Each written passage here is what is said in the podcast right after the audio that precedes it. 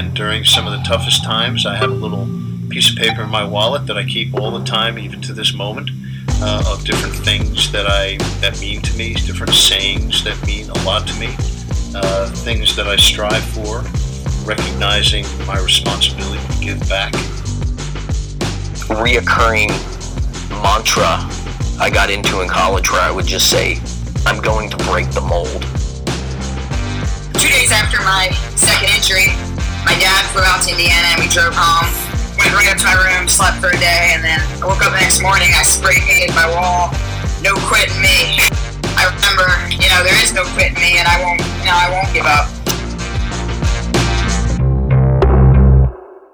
The number one thing you got to remember is you're transferring energy.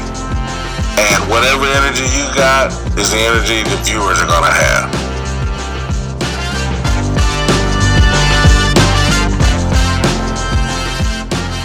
You are listening to Intentional Performers with Brian Levinson, where we talk with experts of craft about their journey and what they have intentionally done to be their best self. As we talk with them, the hope is that we uncover intentional gems that you can use in your life.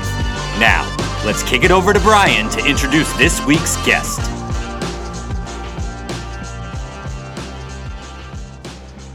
Hi, everyone, and welcome back to the Intentional Performers Podcast. I am Brian Levinson. Really excited for today's episode. There is no guest.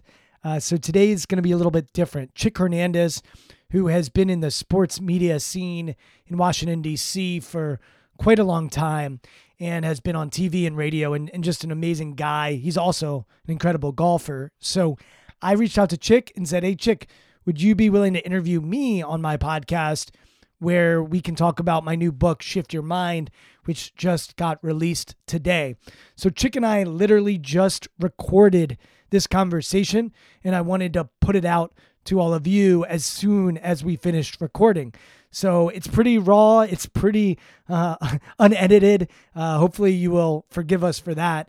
And we just wanted to get it out as soon as possible. So the book came out today. You can get it on Amazon, Barnes and Noble, really anywhere where you get your books. Um, also, a little bit of an announcement: we are going to produce an audiobook that should come out sometime in November. So that's exciting. If you're a Kindle reader, you can buy it over at Amazon as well. So this is a big day. Uh, and to be honest, the Intentional Performance Podcast has been a labor of love for me. And I've been doing it in unison with the book. So I started the podcast a little over four and a half, almost five years ago. And I started writing the book four years ago. And a lot of the information that I gleaned and learned from the podcast is in the book. So if you've enjoyed these conversations, I think, I hope, I'm pretty positive you're going to enjoy the book. I poured my heart and soul into it. So if you enjoy the book, one thing that's that's really big for books, uh, when you're done reading, or if you're midway through and you're just in love with it, uh, go over to Amazon and write us a review. Uh, it really does make a big difference. If you enjoy this podcast, reviews are big on iTunes as well. And if you have a friend who might be interested in the book Shift Your Mind, send them this podcast episode. So we're trying to provide as much information about the book as possible. And for me, a big part of writing this book was the opportunity to share what I've learned, what I've gleaned, and what I do with a lot of my clients. So the book will give you a framework on your mindset for preparation and performance. And once again, just really excited to share it with all of you. It is now available. So, once again, thank you for listening. Thanks for being an intentional performers supporter. And without further ado, I'm going to present to you myself and Chick Hernandez in conversation about my new book, Shift Your Mind. Thank you so much for listening. Chick, thank you so much for doing this for me. I am so used to interviewing other people for the podcast. And so it's a little weird to release the controls of the questions and and sit back and, and answer uh, some of the aspects of, of shift your mind. And I know you've looked over the book and you were telling me before we hit the record button that you've been practicing some of the work.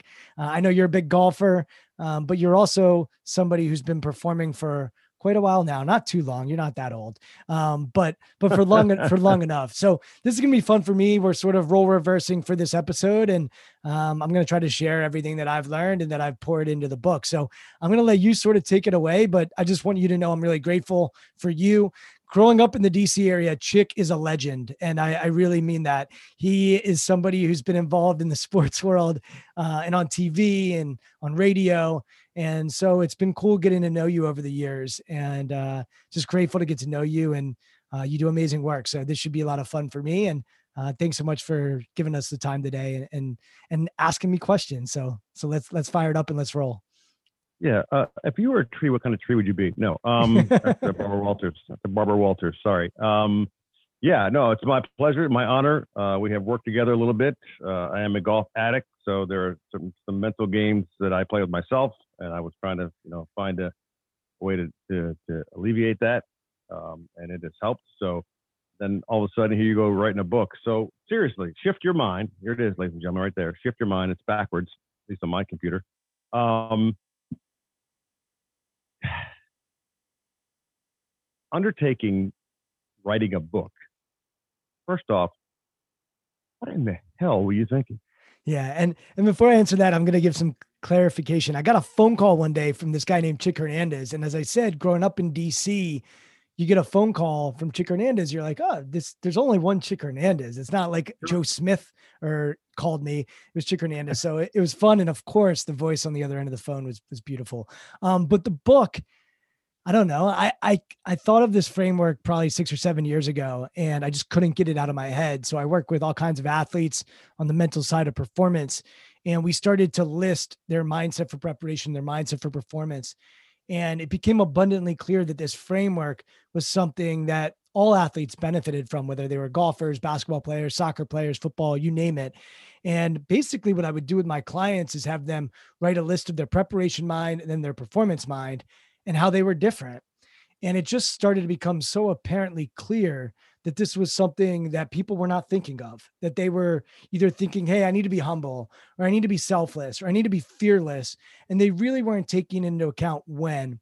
And so as I started to work with my clients, I started to notice this when I would listen to Kobe Bryant or Beyonce or Steve Jobs or whoever it was that was a performer in some way.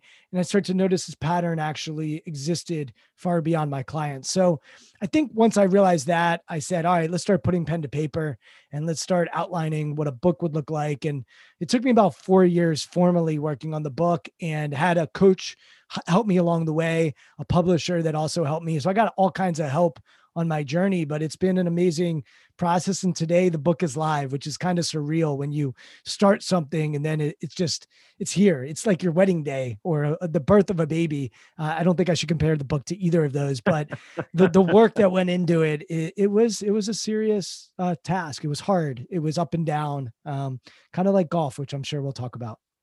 Yeah. Um, you know, the birth of a baby is much messier than writing a book. Just so you know, uh, this, this I've seen I've seen two births, and I will tell you, okay. the birth of a baby, like when my kids were born, I really think it's one of the most miraculous things that I've ever seen, and witnessing that it'll it'll make you think about you know our time here on earth and, and trying to do mm-hmm. something with it because it is this unbelievable experience. And it's it's different than birthing a baby too because the book is done. It's finished. It's over. Uh, no going back now. I'm sure i'll look back five years from now and there'll be regret and thoughts of hey what were you thinking? And you know if i don't have those thoughts and that probably means i didn't grow and change and develop. Um, but mm-hmm. with a with a baby and i know you've got some kids and they're now at high school and college age um, you hope they continue to develop, evolve, and a book is kind of finite. So it, it is different. And obviously a book is a thing and a person is has all kinds of complexities and, and beauties to it. So sure. it's different, but the the the leading up is similar. You spend all this time leading up and then it's like, whoa, it's here. Okay. Now what? it's right. kind of weird. You know, 30 years ago, um, and I'll deal with this from the athlete's standpoint. Um, athletes just kind of worked on their own. Um, very few were seeking uh, guidance, were seeking a, a, way to tap into uh, a different part of their brain. You know, 20 years ago, that started to change, certainly in golf. Um, then, you know, 10 years ago, you're talking athletes, performers, all of them were hearing of other people gaining advantage uh, by working with someone and and tapping into a different part of their brain to release the performance.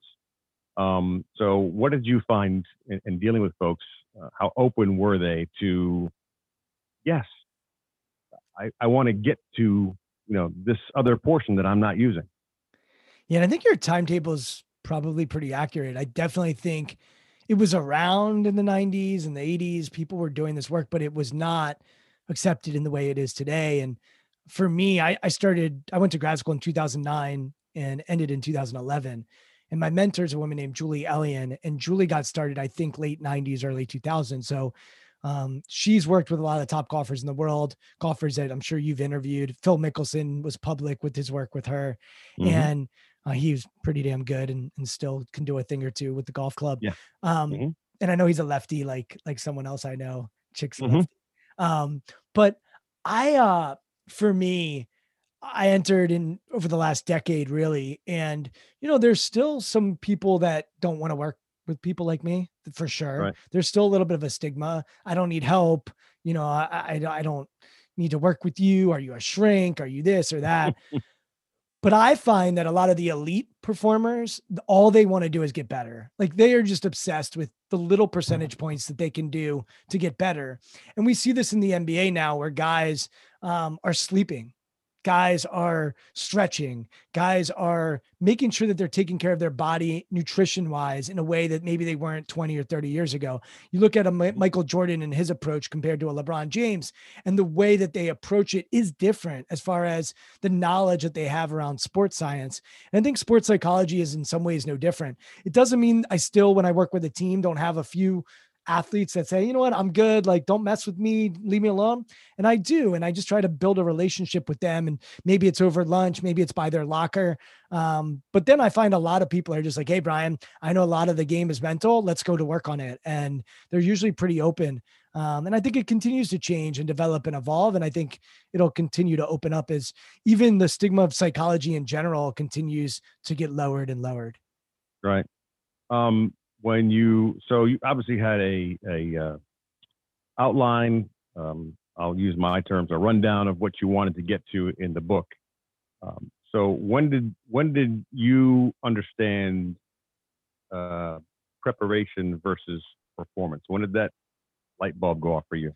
Yeah, the first time was I actually heard Tom Coughlin say it when he was the head football coach of the New York Giants. And at the Super Bowl, and they upset the New England Patriots, he said, We need to be humble enough to prepare and confident enough to perform. And when he said that, chick, I just thought it was brilliant. And Coughlin is a man of not many words. He's kind of an old school guy. Mm-hmm. But I then read his book, which was called Earn the Right to Win, which is actually over my shoulder. And I was amazed by it um, I was amazed at his ability to connect with the Michael Strahan and to adjust and to evolve, even though he had a militaristic old school background. But that humble enough to prepare and confident enough, enough to perform thing really stuck with me. So that's when I then started to introduce that concept, probably to you. I would imagine we we talked about humble preparation, confident mm-hmm. performance, and I'd have these conversations with my clients, and that's where they started to say it's not just humble and confident, I actually think I need a little bit of arrogance. Um, I think that this like unbridled, unshakable belief in myself. Or we would talk about work in preparation and play in performance, or analyzing in preparation and instinct in performance. And so the list got to be about 30 to 40 strong. And when you start to notice that framework and you realize that this isn't really talked about other than what Coughlin had mentioned, for me, that was something that I wanted to share with the world. And I do a lot of one on one coaching, I do speaking but I felt like a book was the best medium for me to make sure that I, my argument was concise and clear. I think someone said I have over 270 endnotes in the book.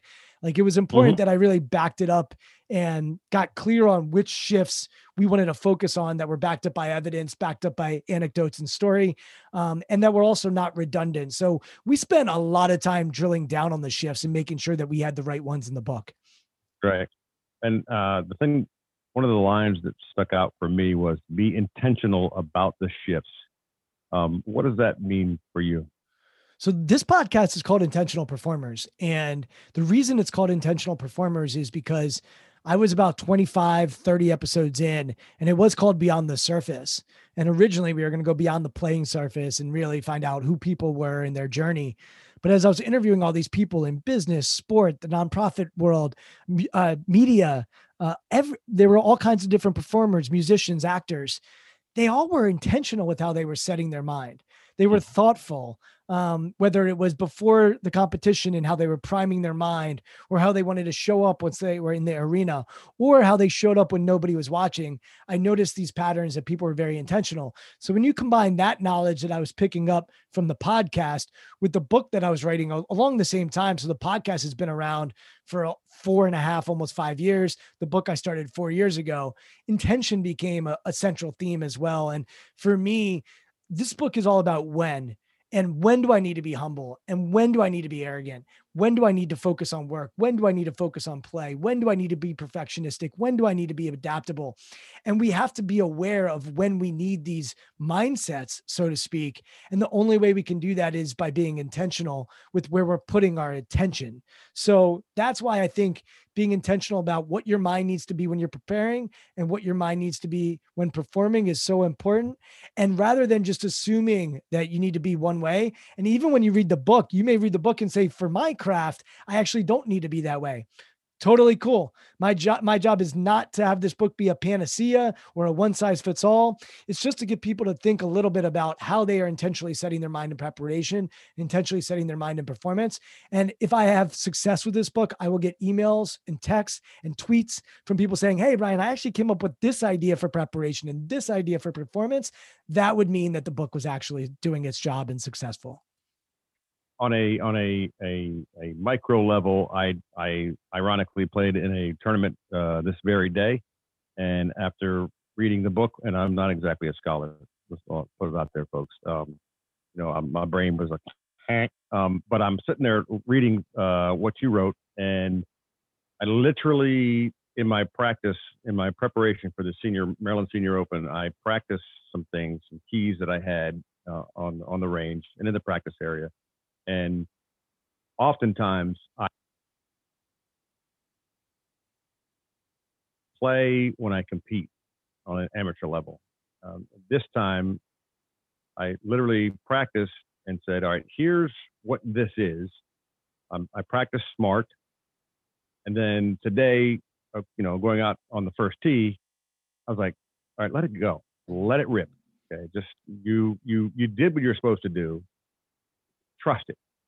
Just let it go. And a lot of thoughts that I always have on the first tee, especially, were gone. I'm like, that's, you know, here's my plan, boom, and go. And I was, it was a different ball that I hit. And the guys that I play with, some guys who played with me before, like, huh, that's, uh, that's different. And like, yeah. Uh, and I performed today. And even when I had a really, really bad hole off of a really good shot, I was like, okay. And I, I can't it, it is what it is. I don't. I let it go, which a lot of times in the past I would not let it go. It would seethe right into my into the center of my back, and I would be you know, whatever. Um, so I, I, tried to to use it. Um, the word arrogance is an interesting one. Um, obviously, the top level performers, uh, athletes, have to have some of it. You rarely find that that performer who doesn't have a bit of it. Some have a lot more than others. Um, how important is it to the process? Yeah. And I think one of the things you were talking about is experimenting in preparation and then trusting process and performance. And my dad is a lefty as well. And he's a very good golfer. And he's always tinkering, always experimenting. You know, he's one of those guys that buys a bunch of putters and always trying to yeah. find the right thing. But sure. when he goes out there, he trusts his process and he trusts what he has. And I think it really helps him as a golfer. And I think golf is a sport that you constantly need to be tinkering with. But you watch the pros when they get out there, that's when they trust their process. So uh, mm-hmm. I think it's good to just put a pin in what you were talking about. I think it's really, really important. Uh, and then the other thing you talked about is practice. And uh, one of the things I talk about in the book is a practice involves the preparation mind and the performance mind. So a great practice will simulate what it's like to perform and give you space to tinker, experiment, analyze, get yourself uncomfortable. Golf's a tricky sport because the practice range is set up easier than the actual courses. And True. so when I work with golfers, I often have them hit with their eyes closed or hit out of a divot to try to make it a little harder so that they sure. actually can tap into their performance mind.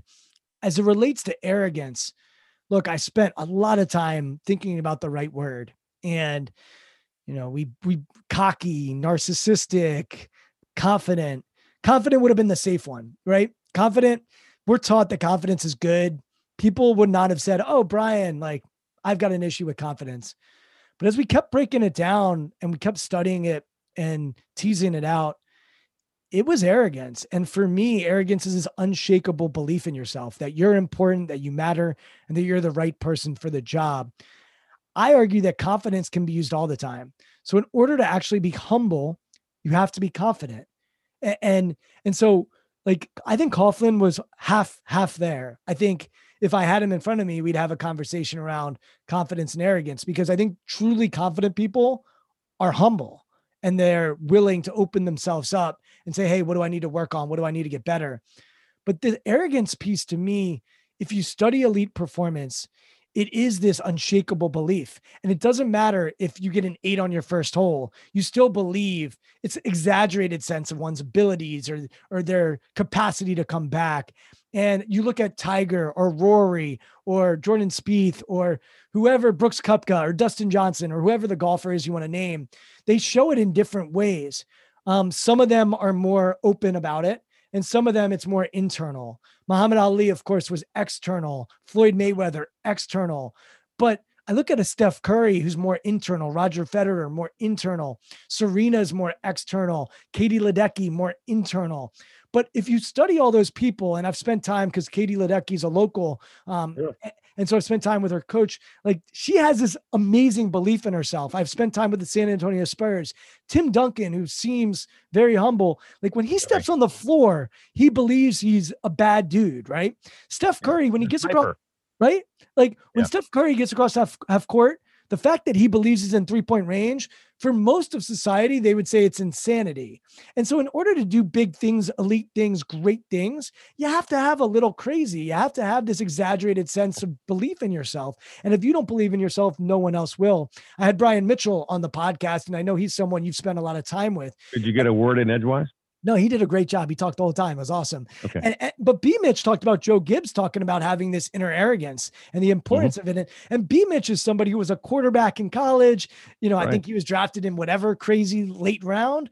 And Absolutely. he being all-time kick returner, punt returner, and has has this arrogance when he's on the field, but he also earned it. And so all the people I mentioned, they earn their arrogance through humble preparation. So because they put in the work, because they are out working people and they're watching film and they're taking feedback and they're learning and they're growing, then once they are in their arena competing, they've earned the right to believe in themselves in an exaggerated way. So we went with arrogance and I feel really good about it. I, I know there's going to be people that hear that word and it makes them tense up. I know people think of the president of the United States right now as certainly being arrogant. And look, like I think his issue is not the arrogance. I really think it's a lack of humble preparation.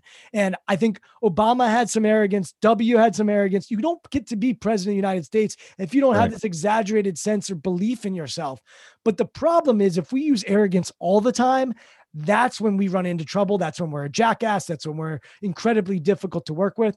What I'm suggesting is simply when you're in the arena and you're competing and you're performing, having this unshakable belief in yourself is essential. And if you don't have it, you will get humbled by your sport, by your opponent, or by any other environment that's thrown your way. Right. Is there a a battle? Not a battle is not the right word, but arrogance versus confidence? Is there a, a fine line there, or do they work hand in hand? For me, confidence is a feeling. Um, we feel confident, whereas arrogance is a being, like a knowing. And when you listen to people, like in the playoffs right now, we got Jimmy Butler. Like Jimmy Butler knows that the Heat can beat the Lakers. Nobody else might know that, but Jimmy right. thinks that. And by the way, so does Tyler Herro, and so does Bam Adebayo, and so does everybody on that Heat roster. And that's why they're in the NBA Finals. Nobody, when this thing started, felt that the Heat were going to be in the NBA Finals, except right. for the Heat. So for me, that is that inner arrogance. That's that belief when no, when when the data is saying otherwise, when everything's suggesting that you can't do something, that you're going to do it. Whereas confidence is a feeling you know, I see the ball go in, or golfers will say, oh, I roll a few putts in and now I'm confident. Well, we don't need confidence to be based on output or outcome. We need confidence all the time. We need confidence in our humility. Hey, I'm confident. I feel confident that if I'm humble, then I'm going to get competent, competent and know what I need to do. So those are subtle distinctions that I make. Look, at the end of the day, if somebody wants to focus on confident performance instead of arrogance, it's fine. These are distinctions. This is vocabulary. As mm-hmm. long as you're saying that your confidence is unshakable, unwavering, and not going to be based on potential negative outcomes, I'm good with it. But I thought it was important to really make people think about these words that we think are good and bad. To me, are just good or bad depending on when you use them. Selfish is another word. Um, fearless and fear, those words, we tend to think fear is bad and fearless is good.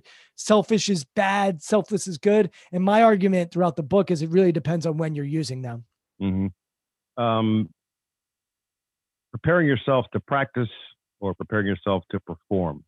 Um, do you think that uh, know, us modern day performers, athletes, get bogged down in preparing to practice versus the performance? So I think athletes spend way more time in preparation mode than performance mode. And I think a lot of us do. Um, we spend a lot of time, other than like radio hosts, who I know you're friends with a lot of them, who have to go for three or four hours. But right. most jobs, you spend a lot of time preparing. And and athletes, I think I studied it in the NBA. NBA players spend 12 times more time preparing than they do performing. You think about golf, even because golf is tricky because you might play a four and a half hour round. How much of the round are you actually executing? So, right. like in golf, you can actually shift your mind in the middle of a round if you want to. You can approach it that way. And so, for me, I think one of the big takeaways of the book is to practice your performance mind because at the elite level, you've been around college and pro athletes, chick, you know, they spend so much time in preparation mode. They watch film. Let's use football as an example. NFL players, six days a week, yeah. they're preparing for one day, and it's not even one day, it's three hours. And the rest of the time, they're, they're focused preparing, and it's only 16 games a year, especially if you're in Washington. It's not more than that, but but maybe wow. In, yeah, I, we're Washington wow. people. We can say that. You can talk, wow. you can talk bad about your shots fired. Shots yeah. fired well, look, if I'm going to watch every single game of my life, I, I think I have the right. So I've earned you do. right. You do. So, and I will, I continue to watch. But um, my point is really that I think most of us undervalue practicing the performance mind. We undervalue the reps of practicing and simulating what it's like to be in that performance mind. And I make the argument that we need to be more intentional with practicing the performance mind instead of just practicing the preparation mind. Golfers are a great example. How many guys you see on the range constantly tinkering, constantly experimenting, looking at the video, hey, trying to perfect their swing, but they don't actually practice a full routine shot where they don't go onto the course and practice off of a slope or out of the bunker right. in the short game area. And so I think that's one of the things. If you study, you got a lot of guys on tour. I know Rory McIlroy built this this crazy setup in Ireland so that he could practice hitting balls out of crazy bunkers and Absolutely. you know practicing the performance mind. So I think it's a big deal. Um, how much is a weird way to ask this, but being humble, humility, uh, is that necessary uh, for someone to succeed in whatever they're doing? I think it's huge. I really do. It's it's having or showing a modest or low estimate of one's own importance. It's it's really lowering what you think of yourself. Um, and, and some people would say it's thinking of yourself less, but for me, the humble preparers are the ones saying, "Hey, give me feedback. What did you notice on film?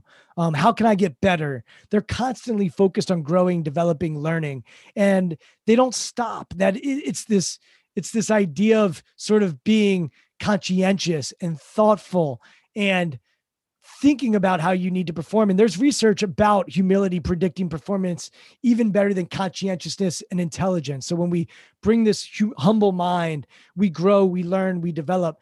And really, if you think about humility in three components, it's one, having an accurate view of yourself. So being self aware. Two, it's being open to being teachable. And three, it's an appreciation of what others bring to you, whether it's a coach, an opponent, a teammate, an appreciation of what they can teach you and what you can learn. And that really is where humility lives. And I think the preparation mind is foundational um, to this whole framework. If you don't do the preparation mind, you don't earn the right to step into your performance mind. Um, so yeah, I would say humble is is really really big. Um, oh, I just had a question in my head here. Uh, you just said something and I just left me. Uh, well, while you think about that, I'll keep going. There's one other piece to humble that I want to point out we talk about leadership and the importance of humility and leadership. And there's no question that once again, I, I, I will be open about my thoughts on Trump are literally not political. It's just based on mindset and leadership. Like mm-hmm. I, I really believe he he struggles as a leader in part because he does not have the preparation mind. I actually think his performance mind is quite strong, but his preparation mind is really limiting. And in my opinion, it like that that humble piece is missing. And there's been research that found if if leaders are just humble all the time.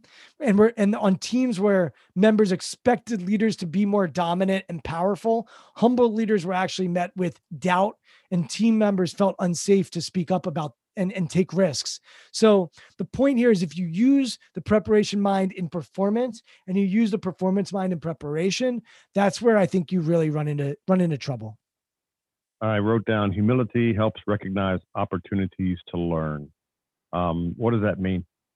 Yeah, it, the the feedback is the lifeline to growth, right? Like when we get feedback and we are humble and open, that's the way we develop. Curiosity is what allows us to develop and grow. I think Kobe Bryant was really yeah. a great example of this. I mean, he said his favorite book growing up was Curious George, and he talked about curiosity being like his superpower. And he would go and ask Michael Jackson and business leaders uh, about their profession and how they set their mind. He was constantly curious, trying to learn, grow, and develop. I think that's one of the reasons he was going to be successful and was already starting to be successful once he transitioned out of basketball. But make no mistake, when he got between the lines, Kobe was the Black Mamba. He literally, chick, created the Black right. Mamba he gave himself a nickname. You and I know yeah. you're not supposed to give yourself a nickname.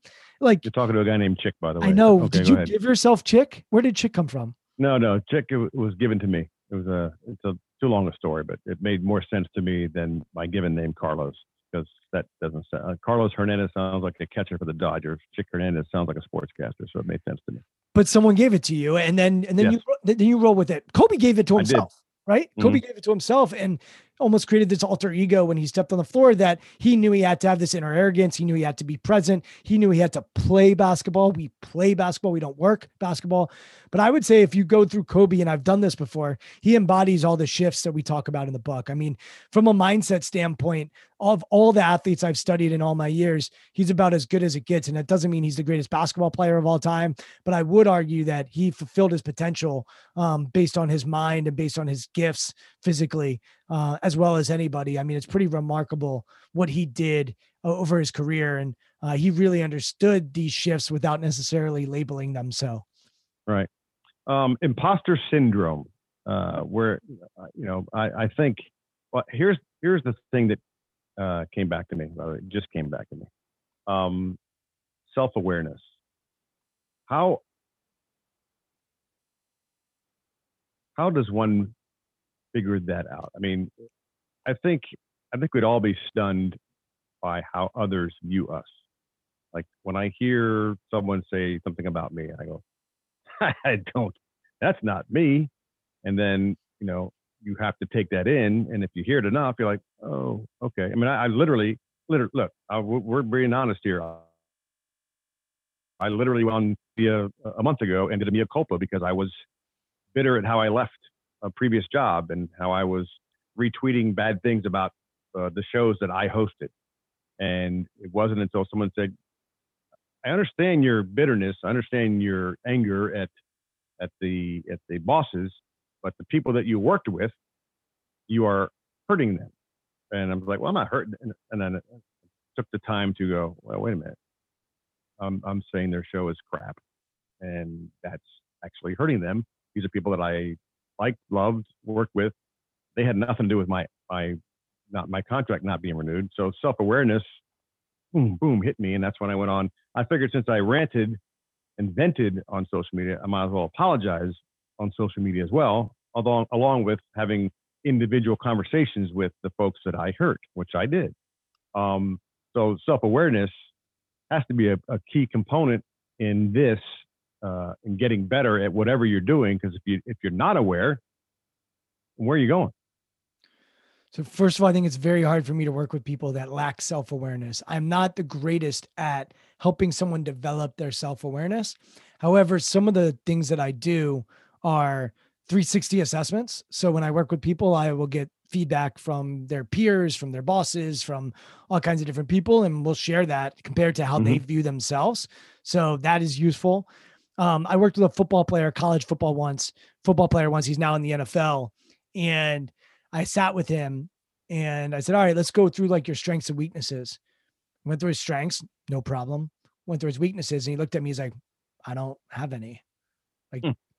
dead serious. I was like, "You don't have any? That's interesting. Um, are you going to win the Heisman this year? Like, uh, I, I'm, I, am i am just curious.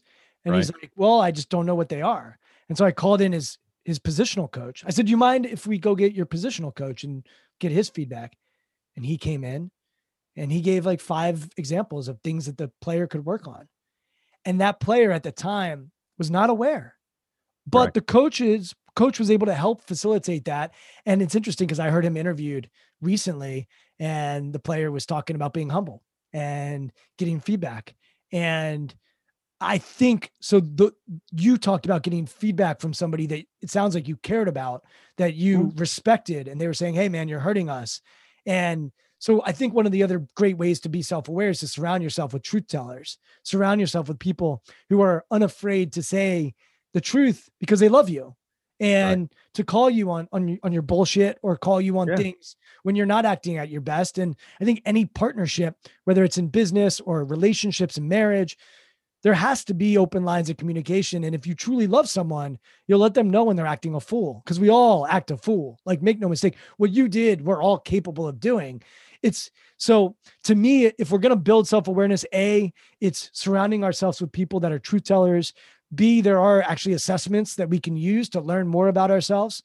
And then the third thing I'll say is then once you are more self aware, you need to be aware of where your feedback is coming from. And right. you need to be able to validate it and and qualify it because we live in a world now, and you're mentioning social media, like there's media. people that might, yeah, like Twitter. Look, I put out a book. If there are not critics of this book, chick, then I didn't do anything. If there right. aren't people that read this book and say, Brian, like, I thought it sucked, or right. I completely disagree, or you're way off base with arrogance. If that doesn't happen, then I probably didn't reach the amount of people that I think we can reach. And right. so, qual- qualifying the feedback, there's a woman named Brene Brown who's written a bunch of best selling books, and she talks about vulnerability, but she also talks about she'll take feedback from people that are in the arena. She'll take feedback from other writers, other people that have made themselves vulnerable and put their ideas out there. Those are the people mm-hmm. she wants to hear from. The people that are sitting behind a computer screen and typing a bunch of stuff and are not out there and they're hiding. I mean, you have to qualify where the feedback's coming from. So I think that's the final piece that I would say around self-awareness and and how we need how we should be thinking about it. Right. Um, weaknesses. I was sitting there reading this, and we just talked about the fact that some folks aren't self-aware. Um, working on weakness. How do you how do you do that? How do you work on your weaknesses? Yeah, I mean, I have a I think something in the book where I call it weakness work, and you literally list your weaknesses, and then you think about actions that you can take to try to reverse those. And I think there's been a lot of books written about focus on your strengths and you know just focus on your strengths and that's it and i think it's half baked because yes we need to mm. know what we do well and know our strengths so I knew I wasn't going to be great working on Wall Street. It didn't suit my strengths. I think the world that I'm in now suits my gifts and my strengths. And whether those gifts are innate or gifts that were nurtured from my family, I, don't really know. But I'm aware of a lot of my strengths. It, it takes some self awareness. And I also think we should constantly be trying to work to change our weaknesses into strengths. And that takes work. And I do think that like work in preparation matters. You you have to put in the work, and if you want to be great at something, you have to acknowledge your weaknesses. And I think about that Division One football player. Part of the reason I think he's been become even more successful in the NFL is because he worked on some of those weaknesses. He got the Mm-hmm. feedback, and then he created an action plan to try to reverse some of those weaknesses. And we're never too old to not change some of our weaknesses. Um, do we need to manage them instead of flip them? Maybe. Um, but it starts with absolutely awareness of of weaknesses and creating some intentional actions um, and behaviors that can try to reverse those. And then you need to decide if you want to focus on your weaknesses during performance because I think the greatest performers they work on their weaknesses, work on their weaknesses, and then maybe their weaknesses become a strength. So I'll give you a really good example for myself. This is the most talking I, I do on this podcast. most of the time, I'm asking questions and I'm listening. When I was in grad school, I thought psychology was going to be about body language and just analyzing people and observing people. And I got there to grad school and they talked about listening and asking great questions. And I was like, oh shit, I don't Hmm. know if I'm great at either of those. And so every class, I would write, they'd say, what's one thing you want to work on and get better at? And every single class, I would write, I want to get better at listening. And I remember I went, you know, after two years in grad school, as I was sort of getting feedback on myself, and I was then going to go out in the world and practice the work that I'm doing now. One of the pieces of feedback they gave me is that I was a really good listener. And I was like, oh my God, I did it. Like I, Yeah. I, I shifted this, I changed this. And today, my clients, if I said to them, I used to be a really bad listener and I never really was very curious, they would be surprised to hear that. But I bet if you ask my friends from high school, they would say, Yeah, Brian wasn't necessarily a great listener or ask great questions. Right. Always convicted and passionate, like, and had high energy. But I think you can develop those skills. I, I really do. I think there's nothing getting in the way from you developing the inner skills. They're called soft skills in corporate America. I call them strong skills. Things like emotional intelligence, communication, leadership, those skills really do unlock our potential and they really do help us realize our maximum. And so that to me is the world I live in. And I, I'm a big believer that we can develop them. It's funny because in my everyday life, what I'm doing, I don't, I'm, I would consider myself not a great listener. But when I'm interviewing someone, uh, the the antenna go up a little bit, and because I feel like the the interview is not, it's not this, it's not the questions I have in my paper. It's listening to someone and an athlete saying something, and you then go, wait a second and then you delve into that and that opens up the subject right? That that person becomes whatever you want to call it warming up to somebody whatever. Uh, i can uh, my example would be um, tiger. Um, you know i asked i don't ask when i first met tiger i didn't ask him golf questions.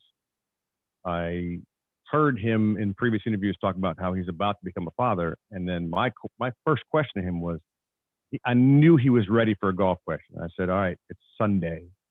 You've got your black pants and your red shirt. You have your little baby. Baby pukes on your shirt before you go out to play. You have two red shirts or do you have one red shirt that smells like baby puke? And he's like, I could see his eyes light up. He's like, Oh, I, I only bring one red shirt, so I'm going to smell like some serious crap right now when I go out and play. That's that's the deal. And he was engaged, and that's you know that listening is such a huge, huge thing. And to my detriment, as my wife would say, you don't listen to me. And I'm like, yeah, I know, I don't, I don't. Um, I was sitting there reading and I saw the first four letters anti, and it said anti goals. And I thought to myself, well, this is what's an anti goal? And an- anti goal is actually a good thing in your mind. It's so interesting. One of my best friends is flipping through the book and he calls me up and he's like, Brian, I got a breakthrough. He's actually a really good golfer too. Uh, much, much smoother swing than I have. And he goes, Brian, like, I think I, I had a breakthrough. I, I, uh, I read about anti goals and I want to learn more about them. And uh, that's what's holding our company back and my business back is, is really like, what is it that we shouldn't be doing? And, you know, so often we set goals on what we, what we, what we believe we want to do or where we want to go. But anti goals, and, and I talk about this exercise in the book, is like, hey, go make a list of five things you don't want to happen. And then what are five action items that can make sure that the above do, do not happen, right? So um, not just what do you not want to happen, but what are the actions that you can take to keep them from happening? And for him, I think that was a big deal and for his business. And um, you know, often it's what what's getting in the way is a question that I ask clients all the time. Hey, what's getting in the way for you? And we right. have to be aware of that. And we have to be aware of what things get in the way and then create an action plan to make sure that we're not acting in the way that is hindering us from getting to where we want to go. And so goal setting is useful too. I'm not anti goal setting per se, but mm-hmm. I am pro anti goals. I think it's a really good exercise to do you're big on exercises, um, and one of them is to list values in yourself and, and create a statement. And, and it's difficult in today's world, really, for someone to self-evaluate themselves, take the time to do it. Um, it's smart to do. Um, it's obviously helped millions of people when they take the time to look in, into themselves, but uh, to look at themselves um, list of values, which kind of opens up the mind when you uh, when you see what you actually bring to the party per se, um, and you recognize it in yourself. Um, it's it's it's kind of eye opening. Um, and so, just talk me through that portion of of you know listing the values you have in yourself and creating a statement. I was with a client this morning, CEO of a big company, and we actually didn't get to the exercise because there was other stuff going on, but we were about to unpack his values. And the reason why is because your values drive your behavior. Your values are really at the core of who you are. If you think about politics, politics is a good example. I think much of the division and divisiveness in our country is it's the order of the values. So if you listen to a lot of people on the right, they're talking about security, build mm-hmm. a wall, um, you know, law and order you, you hear that and and that's they want security and and then you hear the left and it's like hey healthcare for all and equality right that to me is more humanity um, mm-hmm. or justice and it doesn't mean that the people on the right are not pro humanity and justice. It doesn't mean the people on the left don't also want law and order and security, but the order of those values really do matter because it drives your behavior. And there are very few people that would say I'm a person of low values, like I'm a person that lacks values or I'm low character. And the reason that is is because the values drive behavior. Like so the order of the values matters first of all. Then second of all, I do an exercise with clients where I say, "Who are you?" You're not a basketball player, you're not a CEO, you're not a um, radio host. Like and the example I give all the time is Rob Gronkowski and Aaron Hernandez. Like mm. same exact wow. position, Wow. Both good looking, big, strong dudes. Um, played on the same exact team, came into the league around the same time, got accolades, got money, got fame, rings, Super Bowl rings. Mm-hmm. Yet their paths went in completely different directions. And I would argue that's a lot about their values. Um, and Aaron Hernandez documentary was fascinating because it gave you insight into how confused yeah. he was on his identity and his values. I think he really had such sure. clutter on his values. And then you have Gronk who retires from football at 30 to go be on a party boat. Um, you know, his values are are what they are, right? And then he decides to come back. So like my values that I've keened and, and honed in on are humanity, justice, connection, and lifelong learning. Like that is who I am and who I aspire to be. I start with those values, then I focus on my mission, my mission is I believe in helping others see possibility and their potential so that they can enjoy success. And so my job is to help people get from where they are to where they want to go. And then my philosophy is really how I want to show up. So the way I show up is a commitment to courageous optimism and open minded for truth. That's my how. And then my what, the vision that I want to have is I'll do what I love when I want with clients I love so that I can be there for those that I love, uh, which are re- really my family and friends. So I go through that exercise for myself. I have a lot of my clients go through it because too often we think that our identity is what we do. And I'm sure you've met people in your profession that are complete jackasses that have completely different values than the values that you have, or the order of values sure. Are completely different. And so we make the mistake in thinking that what we do for a living is who we are. and that's not necessarily the case. Right. Um, the uh, section becoming an adaptable perfectionist. So, how much in writing this book did you have to be an adaptable perfectionist?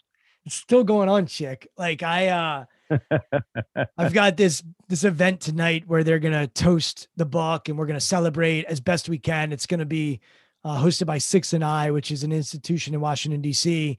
And all day today, yesterday, we've been perfecting the the the what is it called? The the rundown or the show lineup? Like you know this world right? The rundown i think you said. Yes yes the rundown yes. And yes. we're Mhm. perfecting it. And i'm talking to the people that are toasting and they're perfecting it.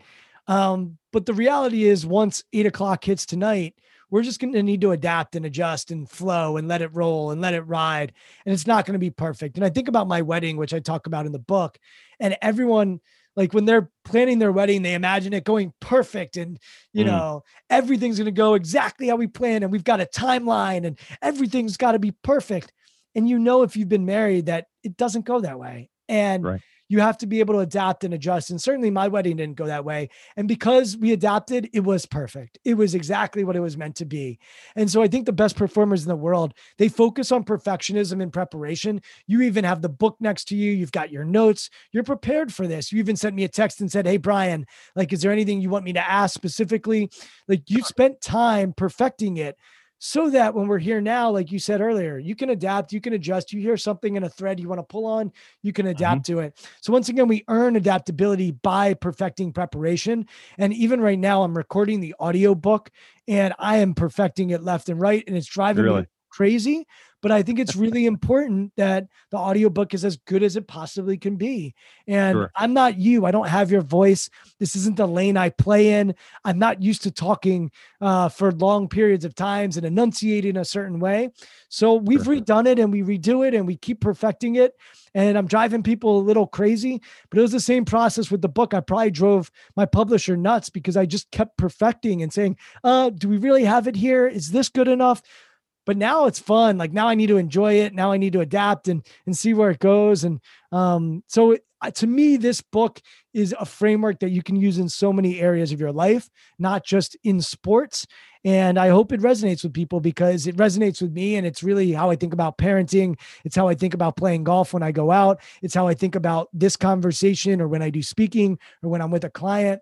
And i think if we're one way all the time we really limit our ability and our capacity to perform you just said that after the angst of of doing the audio book and and how many times you're trying to be you know get it right and be perfect on it that you finally kind of flipped over and said i'm now enjoying it. So working hard and finding the joy in the experience uh, in your run up for this book how is that is that a difficult thing and in, in, in your line of work? Is that a difficult thing for folks to do to find the joy in the experience the first thing you said is why the hell did you write a book? Like why Yeah. would you put yourself through this? It was painful. It was arduous. It was a lot of work. There's no question. Um it was there were moments where like i had a moment where i couldn't find a copy of the book and like i had to redo something and Right. um you know just like ridiculous stuff stress inducing pressure filled my wife thank god she's like very even and steady was remarkable along the along the path. Uh, and then today I got so many messages from people saying, I hope you enjoy it. I just talked to a basketball coach today. He said, Brian, enjoy today. Enjoy it. Like Yeah. it's it's out. Like the book is gone. Like go enjoy it. And so to your question, I think coaches are a perfect example of this. They work tirelessly. Work, work, work, work, work. And I think it was uh, Mike Malone, the Denver Nuggets head coach, who said, "We put in all this work, but if we don't enjoy coaching, yeah if we don't coach with some joy, what the hell's the point? Like, and so I wrote something and posted on social media today that this should be a celebration. This should be something that we're toasting, that we're cheering on. And if I don't have joy in the outcome, and once I get to the finish line, then what's the point, man? Like, it's important that we sit and we enjoy things. I've talked to people who've climbed Mount Everest and they spend so much time preparing to climb Everest. Then they get to the top. It's like, okay, now we're going to go back down. There's not like a cafe or a bar on top of Mount Everest. Like they take be. it in. There should be. Yeah. They take it in. They're exhausted. They're sick. They're tired, but they need to at least take it in and have some joy before they start to the descent. And the other interesting thing that's happened is a lot of people have said to me, Hey, Brian, when's your next book? I'm like, Can you just let me enjoy this one? Can you just Right, like right. Soak in this one? And I think it was Urban Meyer who said when he won a, a championship with University of Florida that he was standing on the podium and they were getting the trophy. And he was thinking, this is bullshit that I'm here right now. I should be out recruiting. This is Gotta unfair. Right? Yeah. Like this is unfair that I can't be doing this. And he mm-hmm. said to himself and he said to his wife and his family that he'll never do that again. And he caught himself burned out, tired, unhealthy because he didn't have any joy. And so he signed a contract with his daughters, I think, saying, Hey, I'm going to make sure that I have some joy in this process. So I think coaches and CEOs and people that are in leadership position often are so busy on their work ethic that they don't develop their play ethic. And honestly, I think life is short and we need to play. We need to joy. We need to have joy. And I think Michael Jordan was actually really good at this. He always used to say, You play basketball. You don't work basketball. It's Right, important that right. you play the game. And anyone that watched MJ or watched The Last Dance, you know he's a cold mother effer, right? Like he is a he Yeah. was a competitive dude. But play with joy. That was the tongue out. That was the Right. smile, the wink, the you know whatever body Mhm. language he would use. And I think it's important that we have joy in our performance. Pete Carroll is a guy I love to study because he's got so much joy on the sideline, man. And so many football coaches are so stoic and like always in that space. And I admire the joyful ones. I admire the Sean McVays. I think that that life is too short to not have joy. Um, we've got a manager locally in, in Davey Martinez who I think, you know, manages with joy, man. And I think it's important. And so, um, yeah, I think that's that's a piece that I want to get across to people is work ethic is huge. You won't find elite performers who don't have a great work ethic, but we also need to develop our play ethic, especially when we're performing. Sure. I mean, and uh, again, on, on my level, playing golf, I, you know, I, the angst that I played with for, I literally got told by my best friends, we don't like playing with you. Even though I was the best player in the group, they didn't like playing with me because I was the one screaming at a bad shot. And like, what are you, why are you so irate with yourself? We're not going to play with you if you continue. And it hit me right in my heart. I'm like, these are the guys I grew up with since first grade. I've known them for, at that point, 30 plus years. I'm like, well, we're here in Arizona. We're playing golf we don't want to play with you if you're going to be a jackass. And it hit me. I'm like, oh. And I worked on finding the joy. And to this day, when I play, today I played. And I, although I took a quad on the hole, I, I choose to embrace the really good shots that I hit. And the fact that it was a beautiful freaking fall day. I wasn't working. I was hanging out with people, some guys I didn't know. I just met for the first time. I'm like, well, this is pretty freaking cool. This is pretty cool. We can do this. I'm I feel myself fortunate uh, to be in that situation and and play, you know, in, in a competitive environment because I can't play softball anymore and I can't play football anymore. I was like, this is golf. Have fun with it. And and I try to import that to my children, which you know, 22 year old, 21 year old, 19 year old, they're not listening to dad, by the way. Chick gratitude, which is what you're talking about, is a great antidote to stress. And anyone that's played golf before, it's a very hard sport to play when you're stressed. You're you're physiologically, it's hard to swing a club when your Right. body is tense. Uh, so there is a mind body connection there for sure. And so playing with joy for me is, is absolutely linked to gratitude.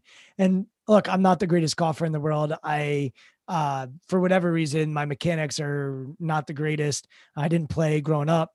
Um, like I've had to work really hard to become okay at golf. Uh, but my friends, when I'm at my best, my friends joke because I celebrate. So when I hit a good shot, I'll be like, oh, and they'll be like, what? And I'm like, oh, that was an awesome shot. Are you kidding? Like, and when they hit a great shot, I celebrate. And honestly, I'm the guy who I celebrate everybody. I'm not like we're playing against each other. I think that's BS in golf. Like golf is meant to be shared with joy. And so like when I, and I have had moments for sure where I'm miserable and people call me on it. Trust me, when you write a book like this, your buddies Sure. are going to call you out when you're not living it up. And I haven't mastered any of these shifts. Like I'm still a work in progress, just like everybody else. But I do think golf is a sport where there's literally hazards on the golf course. There, no other sport has sand and water and high grass and trees like to screw with you and mess with you.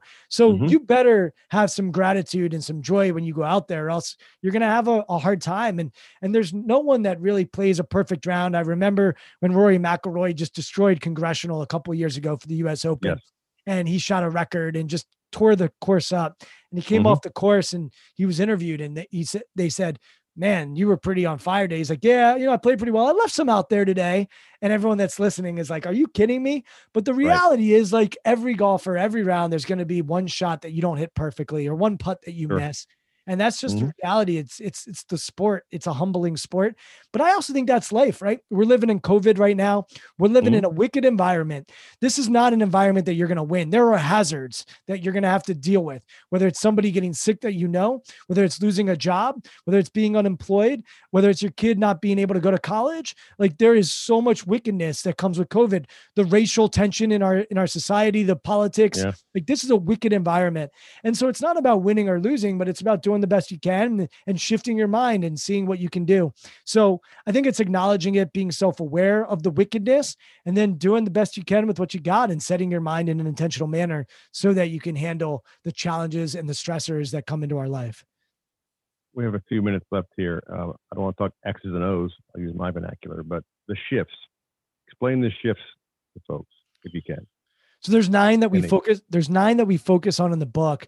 It's not the nine mental shifts, but it's the nine that we decided were the most strong. So I think that's a big distinction because so often books are the seven, the this.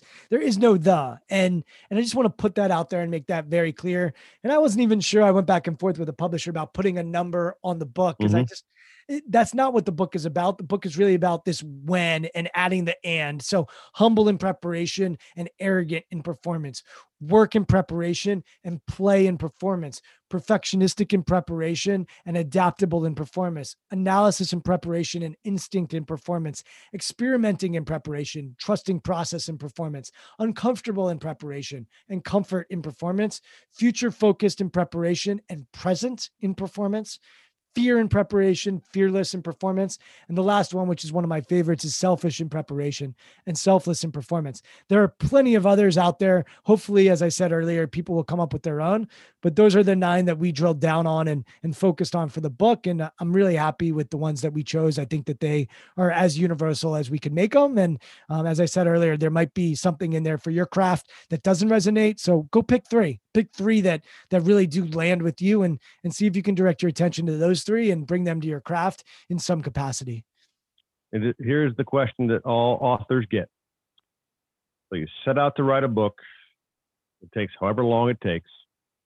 What is the when you went back and and self-evaluated what is the one thing that surprised you you went no idea this was going to go this way, that this was, or or that that hit you this way. What is, it, is that thing that you went, huh, and that you you hope that people understand? I think for me, it's more about the process of writing it than what's actually in the book. Um, I started with a writing coach, and he this guy's a rock star, like an awesome writing coach. And the reason I hired a writing coach was because I figured I'm not a full time writer. Like I have a, mm-hmm. a job, and I've written and I've done like blog posts, but I don't know how to write a book. I need help. I was humble. Like I like I was aware and I was humble and said, right. "Hey, let's go get help." So I started with this guy and we just didn't flow. And you know, I think he was used to doing ghostwriting and I was not going to have anyone write this book. It was going to be my mm-hmm. my voice and my words and um I think he was used to controlling the title and the frame, like the the outline. Really? And this guy yeah. is an awesome person and super smart and super talented. And he looked at me one day and he said, "Brian, do you think you want to work with someone else?" And I was so relieved. And I was just like, "Yes." Uh, you know, it was kind of like when you break up with someone and sure. like, you know what? Like we were forcing it. it. It was it was not working. And so I went to this other coach. Her name's Lari Bishop. God sent. she understood me. She nurtured me. She helped me organize my thoughts. She had a big picture of what the book needed to be and where the holes were in the book. Hey, you need to add some more evidence here. Hey, you need a personal story. Or, hey, this is how we're going to set up each chapter. Um, and then she collaborated with me. And Lari, I mean, like, I think I could have wrote a pretty good book if I had gone at it alone but I hope this book's great. I feel really good about it. And the only way I could have written a great book is is with her help. And so I think that was something I wasn't aware of is how much of an impact a coach could have on me. And for someone that coaches for a living, it was a, a good reminder of the value of getting help, the value of not being too proud, the value of also speaking up when you think something isn't working and um and then i think the other piece is how much i used the shifts in the book as i was writing. So how much right. i needed to tap into the preparation mind and then shift into the performance mind. There's an old adage called write drunk and edit sober. And i think about that for the book. It's like when i'm in performance mind i just need to be drunk right? Like not worried about what anyone thinks or they care. Like just do it. And then when i'm editing and and sort of redlining it that's where i need to be sober. That's where i need to be hypercritical. And so I just saw the book emerge for me in my process. And uh, I didn't think it would take as long as it took, but I was of the opinion like it's going to take what it takes. It's going to take as long as it needs to take. But I think those were the two biggies, which is I didn't think that the preparation and performance mind were going to show up as much as they did in my writing, like the actual process, and then mm-hmm. how valuable having a coach alongside would be for my process. And I think whatever book if I write a book next, like having Lari or someone as talented as Lari alongside um, will make the process that much more enjoyable uh, as far as the writing goes. All right, I lied. This is the last question here. Um, so I have been in TV for 35 years, and I've seen myself thousands of times uh, live on the monitor. I've seen tapes of my shows. I've had people now on the phone show me something that I did. Um, and recently I did a voiceover for DC Lottery, and uh, the radio stations are playing it ad nauseum. It's it's I'm sick of my own voice, but I'm in the car and the ad pops up, and I just go, huh, that's me. That's pretty cool. So when you see this right here, when you see this book on a bookshelf when you see it online. Four and a half years of, of doing this. How does that hit you?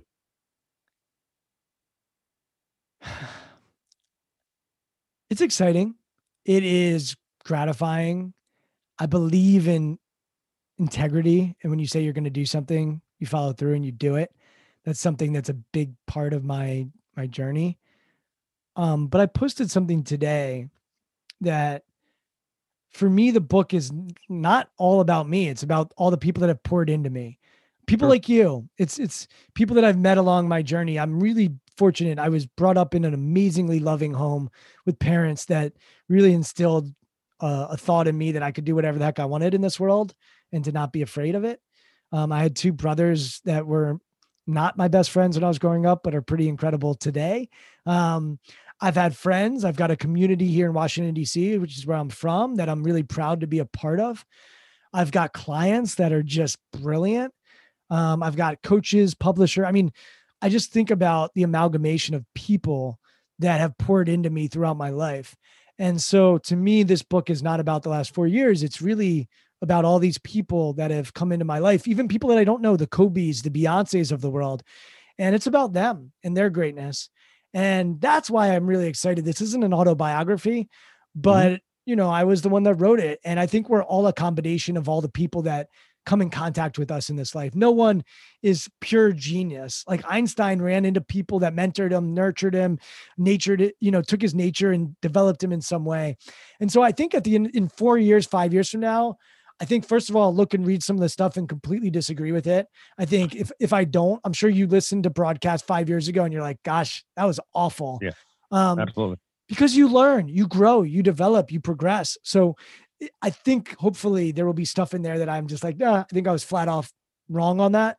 Um, and and I think that that should be a truth, and that's okay. And when I see it, I, I see everybody else. I see all the other people and the support and the amount of people that have reached out to congratulate me or say I bought the book or today I'm getting pictures of people receiving their book or one of my friends sent a video of the UPS guy coming up and walking up with the book. I mean, some of these people are dear, dear close friends. Some of them are from college. Some of them are from my childhood. Some of them I met a month ago. Some of them I've met on social media and I've never even spent time with them in person. Some of them are complete strangers. Like the world's a pretty beautiful place, man. And it's an amazing place. And there's so many incredible people. And in this time that is dark for many, many Yes. people. I think it's an important reminder that there's so much good. And um, that's the reminder for me. And I hope five years from now that my kids are old enough to read it. Um, they will be at that point like eight and a half and almost 10. Um, that would be super cool. And we could have a discussion and they'll probably tell me how stupid I was. And I'm ready for it and excited for that as well. But um, Chick, to me, um, it's an overwhelming experience and I didn't expect it to be. I'm around a lot of people that have written books. I I, I interact with a lot of authors and writers on my podcast. And so I'm around that world, but I've been a little bit blown away by how many people have looked me in the eye and said, Brian, man, like this is a big accomplishment. Congrats. And I'm actually getting emotional as I say that out loud. Cause I Mhm. do know the work and I know the, the the journey that I've been on with it. And I know that this wasn't haphazard or half-assed. This was everything I've got. And so whatever the next book might be, like I don't know where the hell it's gonna come from because I tried to pour everything into this. There was nothing that I sort of held back. And uh it's good to empty the tank. It feels good. And I think that's the way you should approach things. So um yeah, that's how I think about it. Well, you'll hear this tonight, and you'll hear this around the next couple of weeks. Author, author, author. Well done. Congratulations. Chick, thank you so much for uh for coming on the podcast and uh and interviewing me. It's it's fun and you know one of the things I've learned is that I learn when I talk. Uh I think someone would classify me as an extrovert. Like I I do. I learn when I can get my words out and and put them into a, a microphone. And um the fact that you would do this for me, it's just means the world to me. And uh I think one of the reasons I wanted you to do this was not just because of your background in, in journalism and in, in broadcasting, but also because I know how much you care about your golf game and how much you Yeah. care about performing and competing and the pride you take in it. And so you were the perfect person to ask me some questions and look forward to seeing you on the golf course. And maybe you can teach me a thing or two about chipping and getting out of the bunker and hitting my damn driver. I can Uh, do that. I'll write uh, a book. I'll write a book on that for you. Uh, no, I'd love to play with you. I would love to play with you. Um, uh, and you'll see uh, a guy who um, you go, wow, I didn't.